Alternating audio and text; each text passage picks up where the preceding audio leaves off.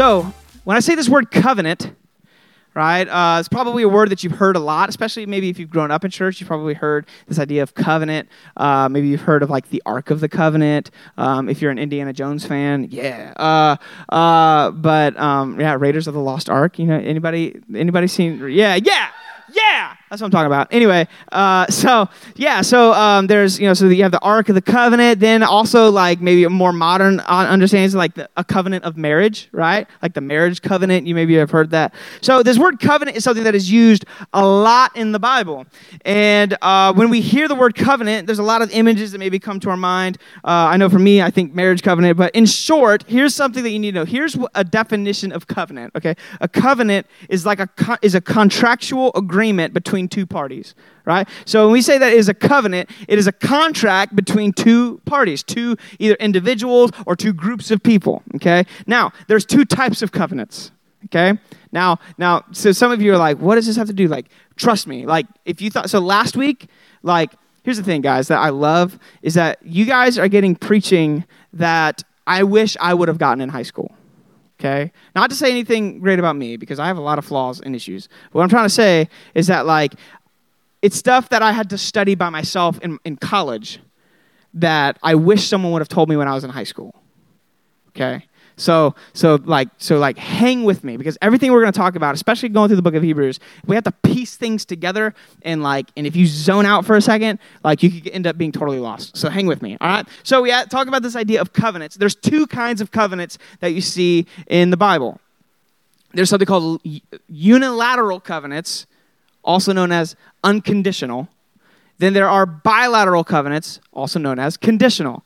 Okay, so so I'm just gonna say conditional and unconditional, just you know, because bilateral and unilateral. Like, when was the last time you used that in a sentence? Never, right? So so unconditional and conditional. So when I say an unconditional covenant, what that means is that it's a covenant between two parties, but the the the terms of the agreement are held up on by one person, on one end right? So, like, let's say that I make a covenant with you that I am going to be faithful to be here every single week. Whether you show up or not, I'm going to be here. That's a unilateral covenant, right? Because it's only on one side. But then there's a bilateral covenant, which that is an agreement between two parties where both people, both parties have things that they have to hold up on their end of the deal. And if one person falls short in their end of the deal, then the covenant is it can be considered null and void and it can be broken. Okay? So this is like a covenant such as like so like a covenant of marriage, right? Between a husband and a wife, right? There's certain commitments that a husband makes to his wife and a wife makes to her husband,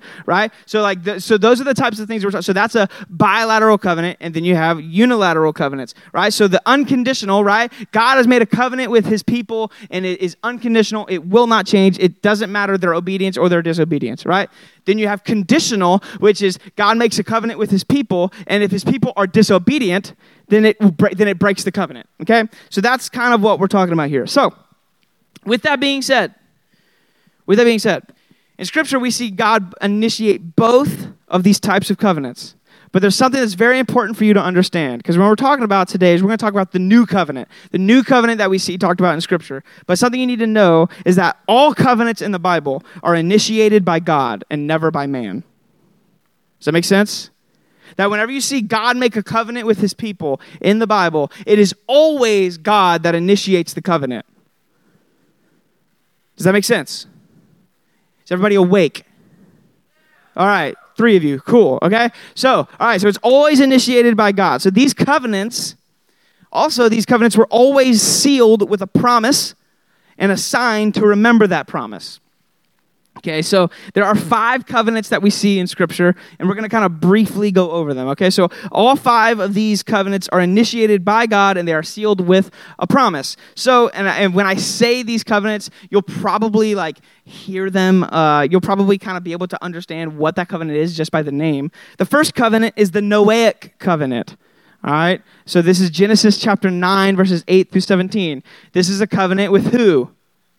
Noah. There you go. I like your style, right? All right, so this is a covenant with Noah. So the Noahic covenant is an unconditional or unilateral covenant that God makes with Noah, his descendants, and all living creatures. All right, after the flood, all right, so brief story in Genesis chapter 6. Basically, the wickedness on earth had gotten so bad that God chooses to, uh, to save Noah and his family and flood the earth, right? So he tells Noah to build an ark, all that wonderful stuff, okay? So after the flood, God promised that he would never again send a worldwide flood to destroy the earth as an act of his divine judgment or for sin. That's his promise. All right, this is a promise of God. This is the covenant that God has initiated.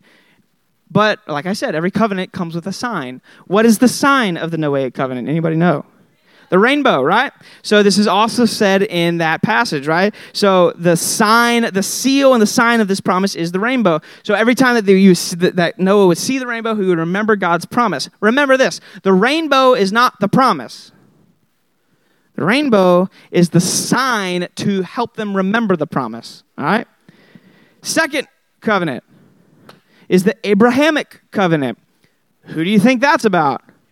Abraham. You guys are Bible scholars. Okay, so the Abrahamic covenant. Here's another thing I want you to understand not every promise in the Bible is a covenant.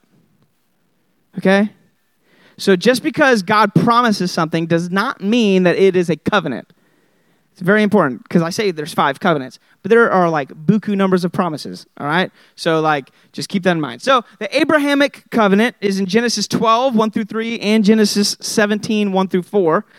Abrahamic covenant is another unconditional covenant, and it is one that drives much of the actions of the Old Testament. So, if you read the Old Testament, it's important for you to understand God's covenant with Abraham, because if you don't understand God's covenant with Abraham, then a lot of the actions in the Old Testament are not going to make sense.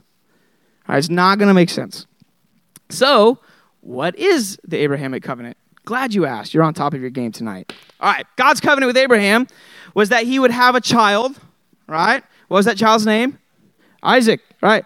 He had a child named Isaac and uh, and he would have it. And also at this time, if you didn't know, Abraham was like really old. Okay, was, Abraham was an old man. He had no children, and God says that you will have a child, and not only that, but through you, through your line, you will have a lineage of descendants. That your descendants will outnumber the stars in the sky. They will outnumber the sands of the seashore, and that through your line, all the nations of the earth will be blessed.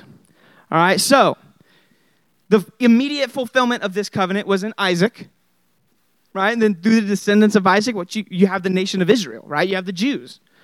So, so we see that. But the key point, the, to the key promise in this covenant is through you, all the nations will be blessed. All right, because here's the thing. Now, if Abraham's descendants were to be one great nation, then how are all the other nations blessed by one nation? Ultimately, the fulfillment of this covenant promise with Abraham is in the person of Jesus Christ, right? Jesus is a descendant of Abraham. Jesus is a Jew. Jesus is, uh, is, of, an, is, of, uh, is of Israelite descent. All right? And Jesus is what brings blessing to all nations, right? Because Jesus' death on the cross made salvation possible to all people. So when God's covenant promise to Abraham is that through you all the nations of the earth will be blessed, he's talking about ultimate, the ultimate fulfillment of that is Jesus. Now, here's the thing why is that so important? Because if God made a promise to Abraham, what you're going to see is the reason that God protects the people of Israel oftentimes has nothing to do with Israel being worth it. Has everything to do with the fact that he had a covenant promise to Abraham, and that is why he doesn't wipe them out. So here's the thing God isn't just loving and nice to them because they deserve it or because he feels good that day. It's because before God is faithful to you, he's first and foremost faithful to his own promises. Because if God was to go back on his covenant promise, then God would make God a liar. So God protects the people of Israel ultimately, first because of his promise to Abraham, which ultimately brings salvation to the rest of the world. So, what is the sign of this covenant? Now, we're going to be mature when I say this, okay? But the sign of this covenant is the act of circumcision. This is laid out in Genesis chapter 17. If you don't know what that is, you can talk later about it, okay? Uh, or ask your parents. Actually, don't ask your parents. Like, you don't want to come home. You're like, like if you're a parent, you don't want your kid coming home from church and be like, "Hey, what's circumcision?" Like, "Whoa!" Like, what are you guys talking about? All right. So, but that is the sign. That is the sign of this covenant. All right. And it's important for us to understand this, okay, because you'll get to points in the Bible, even points in the New Testament, where circumcision appears to be a very important thing to Jewish people. It's incredibly important. Why? Because it was a command that God gave his, in his covenant with Abraham that was a sign that they were the people of God. Okay, that was it was symbolic. It was a sign that they were the people of God. So they so they did that as a sign. Third covenant is the Mosaic covenant. Who do you think that is about?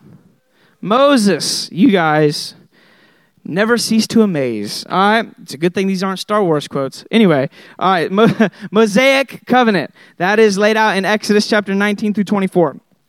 The Mosaic covenant is a here's the thing. So all the other covenants to this point, what type of covenant have they been? Unconditional, right? Unilateral, right? It, it doesn't matter if Abraham was faithful. It doesn't matter if Israel was faithful. It doesn't matter if Noah was faithful. God was going to fulfill his covenant with them. He was always going to be faithful to his, to, to his promises in this. The Mosaic covenant is unique in that it is a bilateral covenant, it is a conditional covenant. It's often called the, uh, the Sinai covenant but basically, this is a covenant that God makes with the people of Israel at Mount Sinai after he leads them out of Egypt. Within this covenant was the entirety of the law, right? The law, the sacrificial system, and more. With the giving of the law, this covenant included blessings for obedience and curses for disobedience. So if you were obedient to the law, if you were obedient to what God had commanded and, and called you to do, then there were blessings that would come. But if you were disobedient, then with that came curses. And we said we came with that came curses. With that came, you know, the, this is what happens when you were disobedient to God.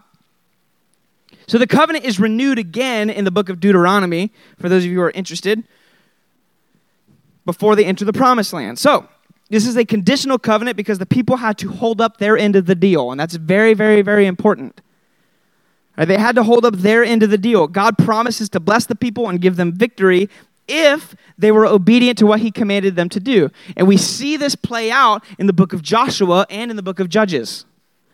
Right? In the book of Joshua, what does God say to Joshua in the very first chapter? Right? He says, You will have, basically, says, I will be with you. You will, no one will be able to stand against you as long as you are obedient to what I have commanded you to do right? And what happens when the people of Israel sin against God uh, in the case of when they go and fight against the city of Ai, right? They sinned, and what happened is they go to fight Ai and they get smacked.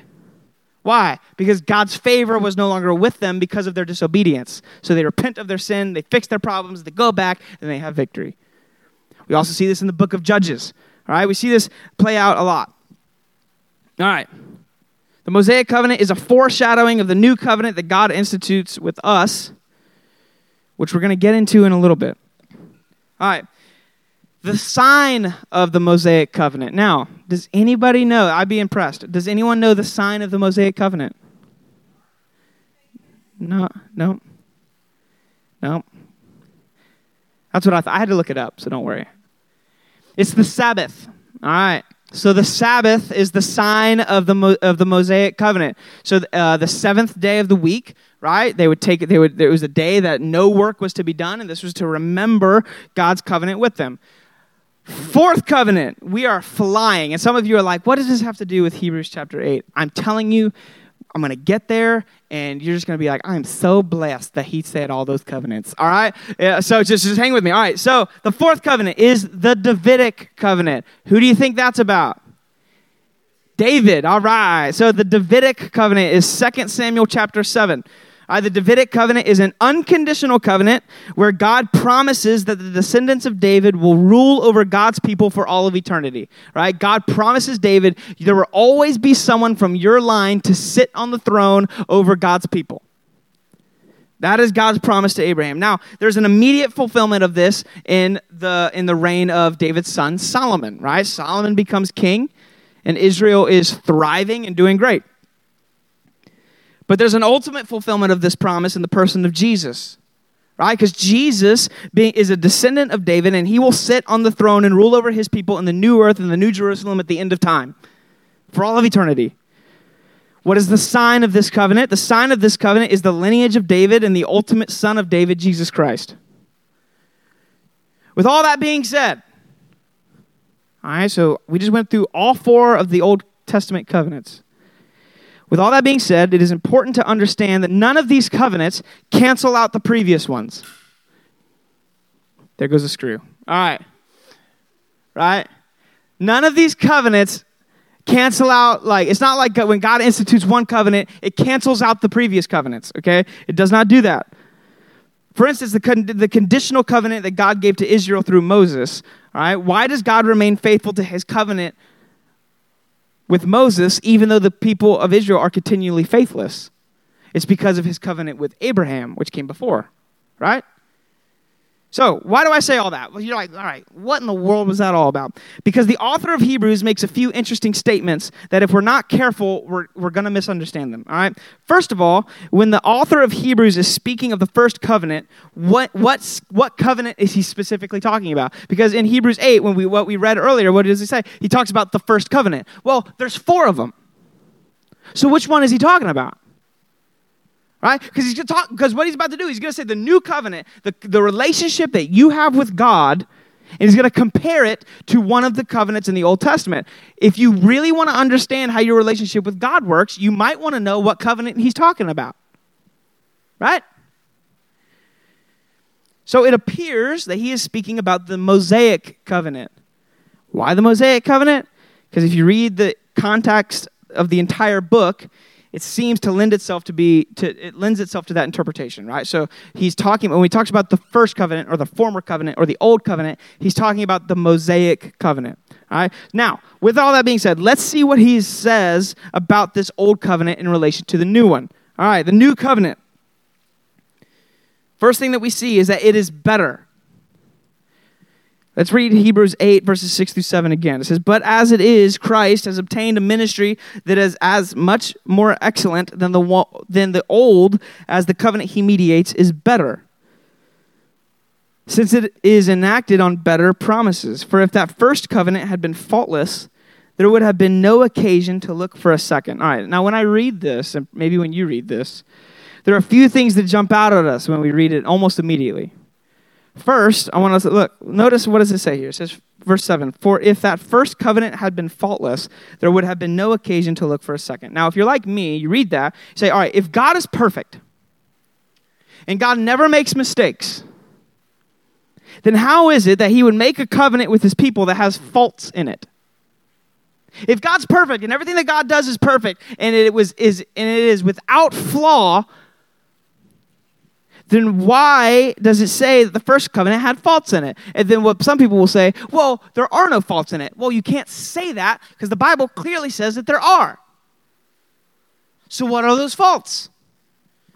Why would God institute a faulty and broken covenant and then replace it with a better one? Like, did God have this idea and then after a few thousand years realize, you know what, this just isn't working? Let me try something else. No. Why? Because we have a God who's a sovereign God, who all of his plans are laid out before the foundations of the world. Like what's going to happen to you tomorrow, God knew about when he created the world. So we can't have this image of God in our mind that he's just kind of testing out different ideas until one sticks. Everything that God does is perfectly orchestrated.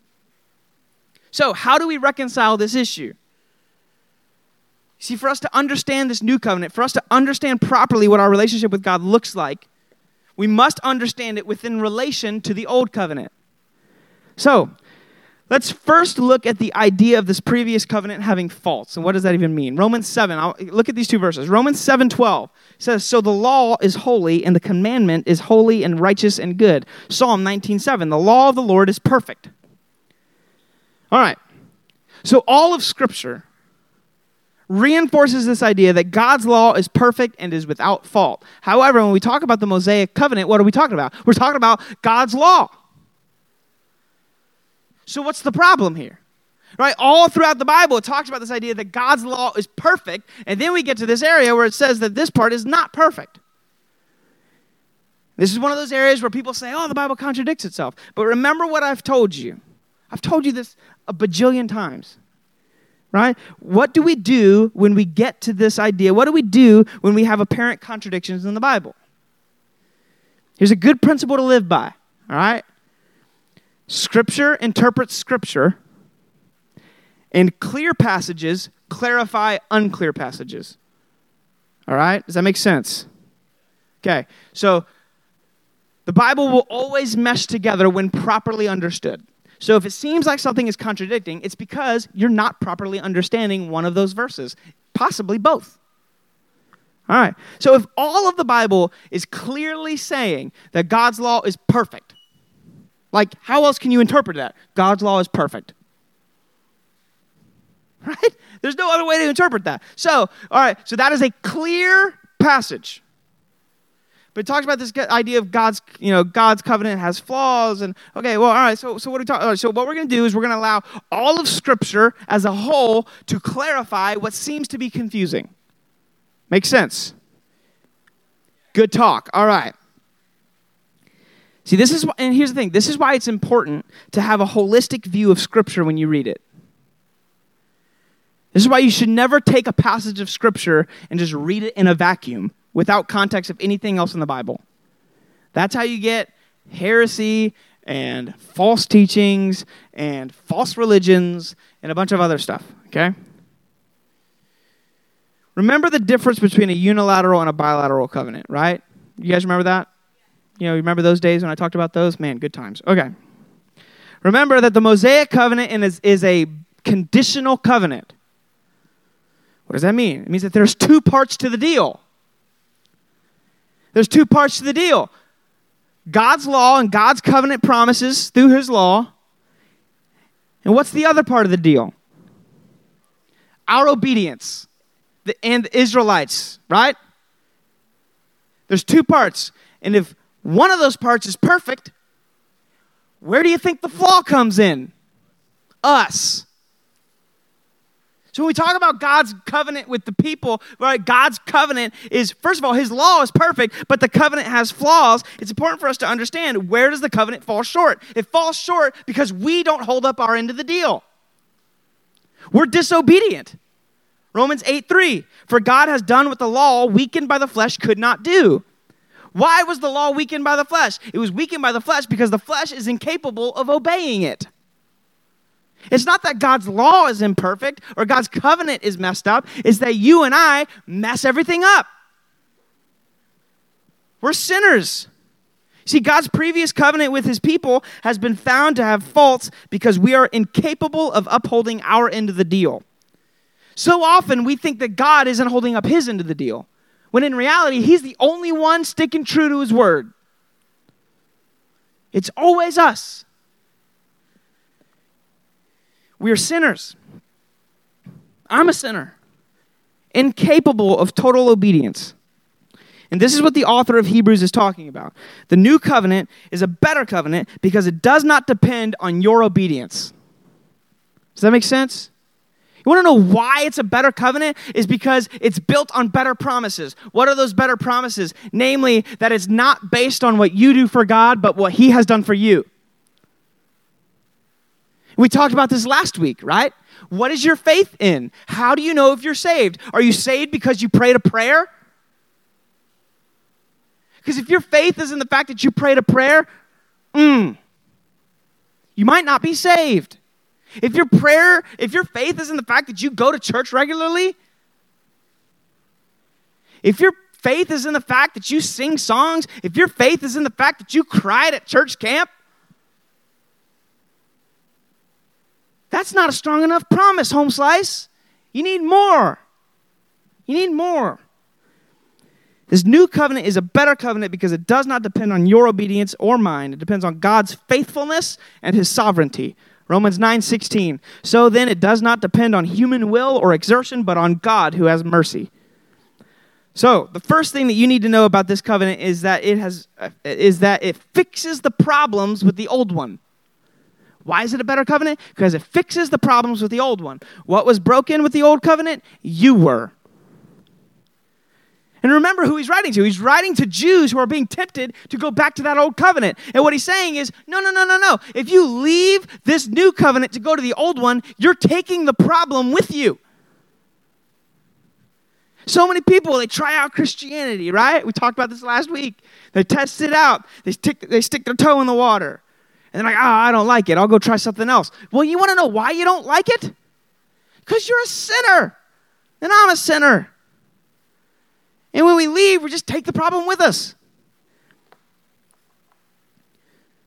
So, let's dive into this new covenant with the next 15 minutes that I have. Explaining the new covenant. This is verses 8 through 12. Says, For he finds fault with them when he says, Behold, the days are coming, declares the Lord, when I will establish a new covenant with the house of Israel and with the house of Jacob, or, or with the house of Judah. Not like the covenant that I made with their fathers on the day when I took them up by the hand to bring them out of the land of Egypt, for they did not continue in my covenant. And so I showed no concern for them, declares the Lord. What is he talking about? He's talking about their disobedience, okay? He's talking about their disobedience. But then the rest of this covenant, he goes on, and this is a direct quote, like word for word quote from Jeremiah 31. What is Jeremiah 31? Jeremiah 31 is God's covenant that he is going to make with you and with me, with his people.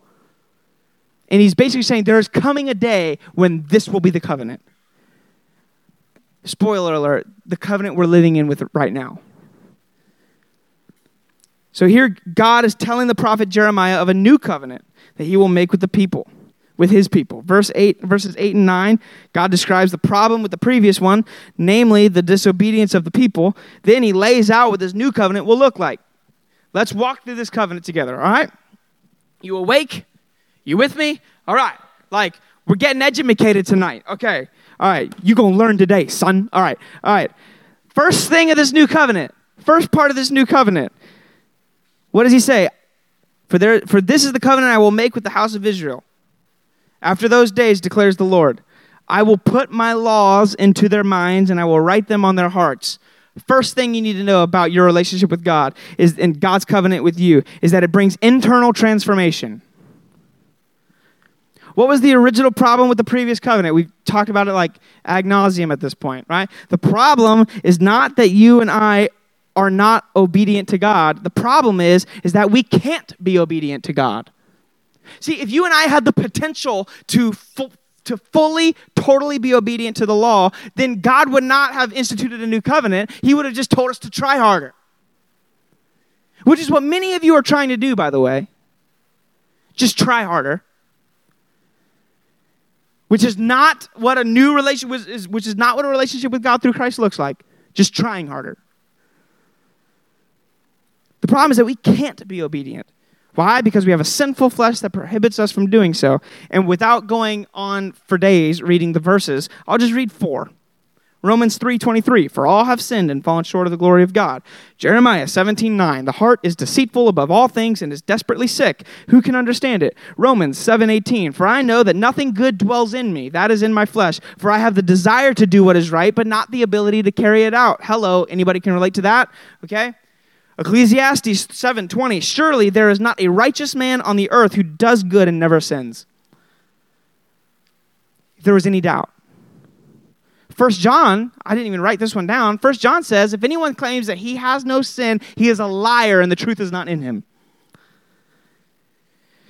All right, because of the sin of Adam in the Garden of Eden, which is in Genesis 3, and because sin is passed down through the Father, Deuteronomy 5, we all have been born with a sinful nature, incapable of total obedience to the things of God. All right, so the law was introduced to show us that we are sinners.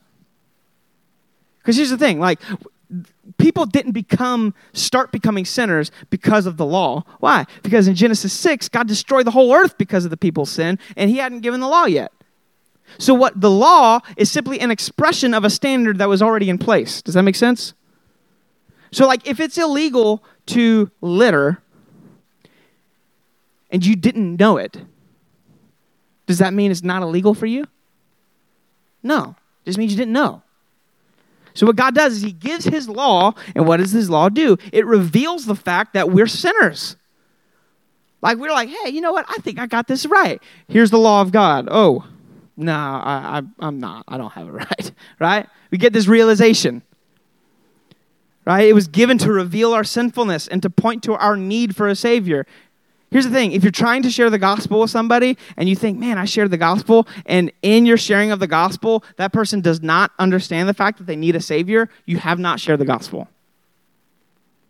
Now, I'm not saying that like you go around telling people, you're a sinner. and just beat them over the head. Don't do that, right? But like in sharing the gospel, like it has to come up eventually. It has to come up eventually. Romans 3 20. For by the works of the law, no human being will be justified in his sight, since through the law comes knowledge of sin. Romans 7 7. What then shall we say? That the law is sin? By no means. Yet, if it had not been for the law, I would not have known sin. For I would not have known what it is to covet if the law had not said, You shall not covet. So the law reveals to us what God desires, namely, to live lives that glorify Him by being holy, set apart, and 100% obedient. So for 1500 years, this is what the people of God attempted to do. They attempted to be holy, set apart, 100% obedient, and they could never achieve it. Never. The relationship with God was based on what they did, and they could never pull it off. You see, they were conforming to external law while being internally sinful. They were trying to do all the external stuff, but the problem was is that internally they were still sinful. They were trying to do what they could never do, namely be good enough. However, what is the first part of this new covenant? And this is good news. This is exciting and encouraging. What's the first part? I will put my laws into their minds and write them on their hearts. What was the law written on at first? What was the, the law of the previous covenant? What was it written on? Stone. What's it written on now? It's written on your heart. Put in your mind. Rather than externally seeking to conform to what God has called you to do, God's covenant with you and with me is that He will change you from the inside out. That He will give you a new heart and a new desires. He will give you a new heart and a new mind. And this is one of the ways that you can have confidence that you're truly saved. What? Because your desires start to change. You start to hate the sin that you once loved and love the God that you once hated. Right? Your desires start to change. Our obedience to Christ is fueled by an internal change rather than an external standard. Your obedience to Christ is fueled by an internal change rather than an external standard. So, how does he do this? Great question. How does God change you from the inside out?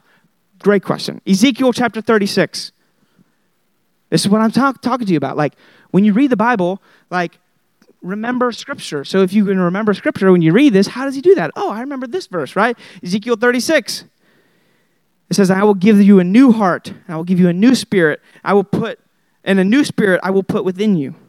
And I will remove the heart of stone from your flesh, and I will give you a heart of flesh. I will put my spirit within you, and I will cause you to walk in my statutes and be careful to obey my rules. So, how are we changed from the inside out? This happens because when we are saved, we are filled with the Holy Spirit. And when you are filled with the Holy Spirit, God now gives a sinner a new heart and new desires. Why? Because his Holy Spirit is living within them. Like so here's the thing. If you profess to be a Christian and your life looks nothing like what Christ would desire, can I possibly say that the Holy Spirit might not be in you?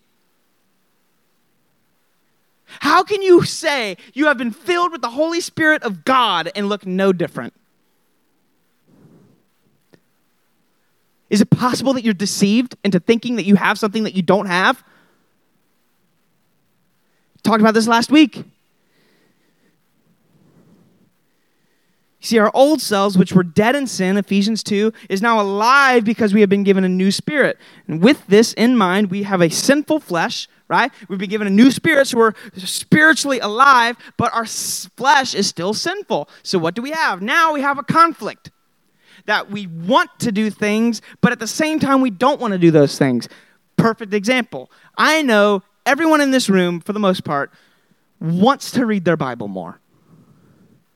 But at the same time, everyone in this room hates having to read their Bible. How does that happen? Because the Holy Spirit within you, if you're a Christian, desires nothing more than to get into the Word of God. But your flesh, which is sinful and opposed to the things of God, wants you to do nothing, like, would rather you do anything else. So, what do you do? You have to subject the flesh and allow the Spirit to grow. This is what Galatians 5:17 is talking about. For the desires of the flesh are against the spirit and the desires of the spirit are against the flesh, for these are opposed to each other to keep you from doing the things that you want to do. This is so pivotal to understand that our obedience to Jesus is fueled by a heart that has been changed by him. So if someone's heart has not been changed, don't expect them to be obedient. And we say this, right? We say we understand this. But so many people think, well, if I just go to church or if I pray a prayer or if I check all the Christian boxes, then I can be saved. But that's not the gospel. It's not. And we say we know this, but we find ourselves slipping into this mode of thinking all the time. And how do I know that? Because when we attempt to share the gospel with people, or when someone who is not a Christian comes to church, what are some of the first things that we want them to do? We want them to change the way that they behave. We seek morality training rather than life transformation. When someone is, I'll give you a perfect example. Someone is openly living a life of homosexuality. Or maybe, you know, we'll make it a little bit more applicable to you. Someone who is openly living in continued pornography. You know what they need? They don't need to be given a bunch of tips on how to overcome those issues. What they need is the gospel. Because with the right relationship with God comes a change of heart. And a change of heart will fuel obedience to Christ. As long as you're, you're, if you're trying to get someone to look like Jesus without having them filled with Jesus, then you're wasting your time. I'll give you another example. We, I, we had a guy in our college group he wanted to talk to me one night. We went outside, we were talking, and he basically started to tell me about like his testimony. And I was not ready for this. He's just like, "Hey, can we talk?" I was like, "Yeah, sure." And then like, right? And I was like, "Oh, geez, okay." But with that come came basically a curse word every other word. Here's my life, and it was I was like, you know, right? You know what he doesn't need in that moment? For me to say, well, first you need to stop cussing. That's not what he needs in that moment. You know what he needs? He needs the gospel in that moment. He needs the gospel.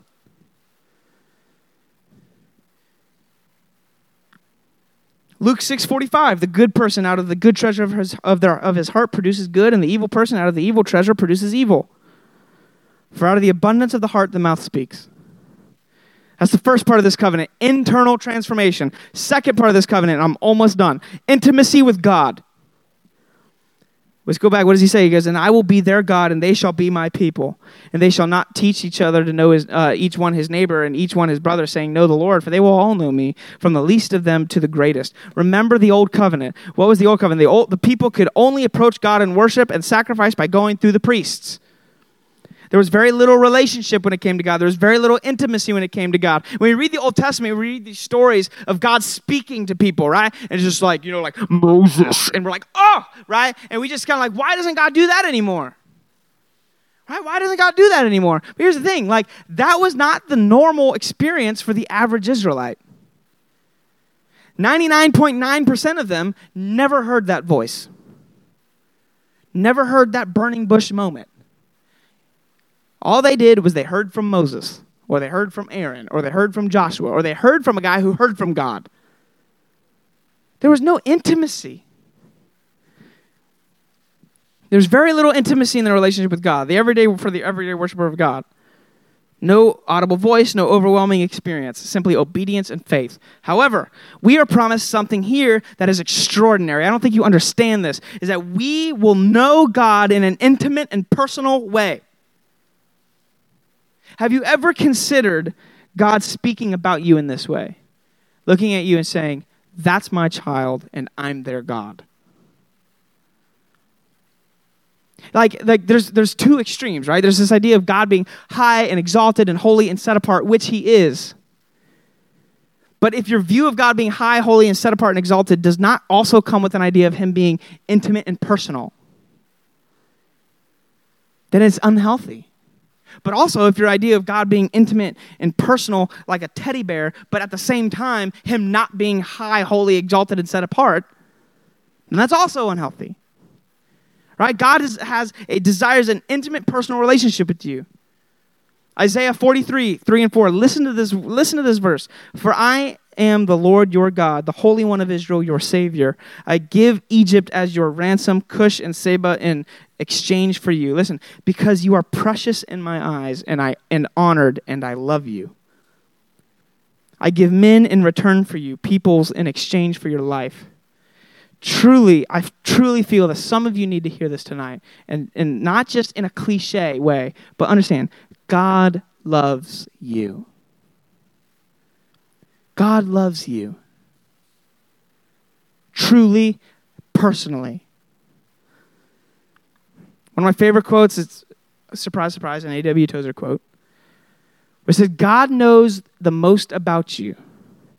God knows the worst things about you, but He also loves you more than anyone else does.